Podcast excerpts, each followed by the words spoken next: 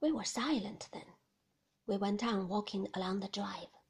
Now that I had broken down my reluctance at seeing Rebecca's name, first with the bishop's wife, and now with Frank Crawley, the urge to continue was strong within me. It gave me a curious satisfaction. It acted upon me like a stimulant. I knew that in a moment or two I should have to say it again. I was down on one of the beaches the other day, I said. The one with the breakwater. Jasper was being infuriating. He kept barking at the poor man with the idiot's eyes.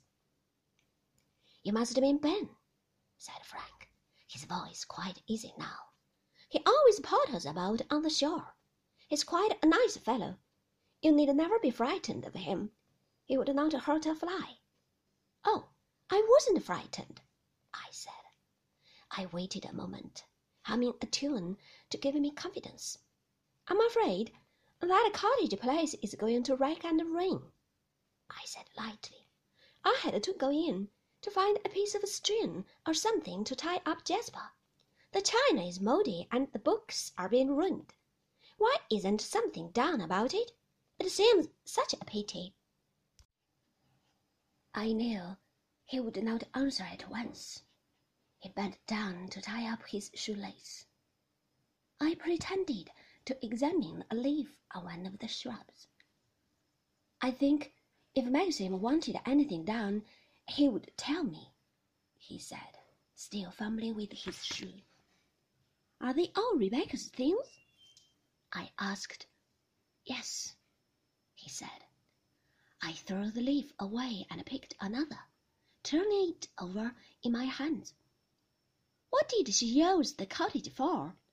I asked. It looked quite furnished. I thought from the outside it was just a boat house. It was a boat house originally, he said, his voice constrained again, difficult, the voice of someone who is uncomfortable about his subject. Then, then she converted it like that, had furniture put it and China. I thought it funny the way he called her she. He did not say Rebecca or Mrs. De Winter, as I expected him to do. Did she use it a great deal? I asked. Yes, he said. Yes, she did. Moonlight picnics and and one thing and another.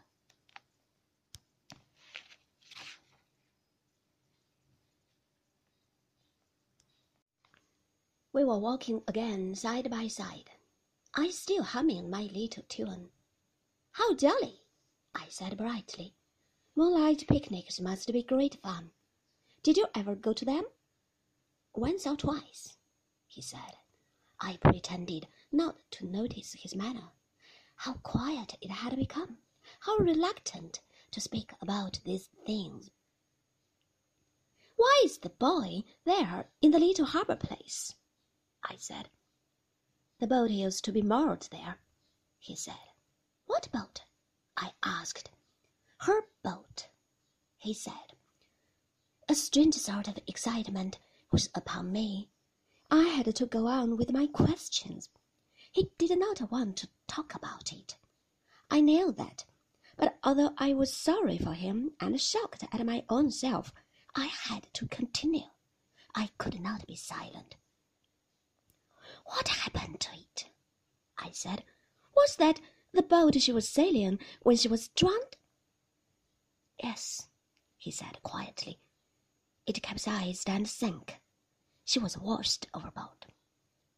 What sort of size boat was it? I asked. About three tons. It had a little cabin.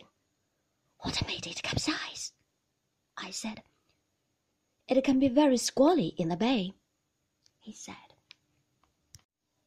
I thought of that green sea, foam flecked, that ran down channel beyond the headland. Did the wind come suddenly? I wondered, in a funnel from the beacon on the hill, and did the little boat heel to it, shivering, the white sail flat against a breaking sea? Could not someone have got out to her? I said. Nobody saw the accident. Nobody knew she had gone, he said. I was very careful not to look at him. He might have seen the surprise in my face. I had always thought it happened in a sailing race.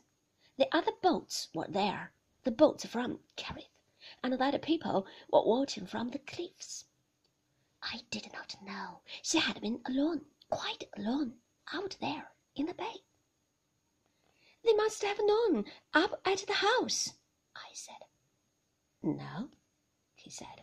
She often went out alone like that. She would come back any time of the night and sleep at the cottage on the beach. Was not she nervous? Nervous? he said. No, she was not nervous of anything. Did did Maxim mind her going off alone like that? He waited a minute, and then, I don't know, he said shortly. I had the impression he was being loyal to someone, either to Maxim or to Rebecca, or perhaps even to himself. It was odd. I did not know what to make of it. She must have been drowned, then, trying to swim to shore after the boat sank?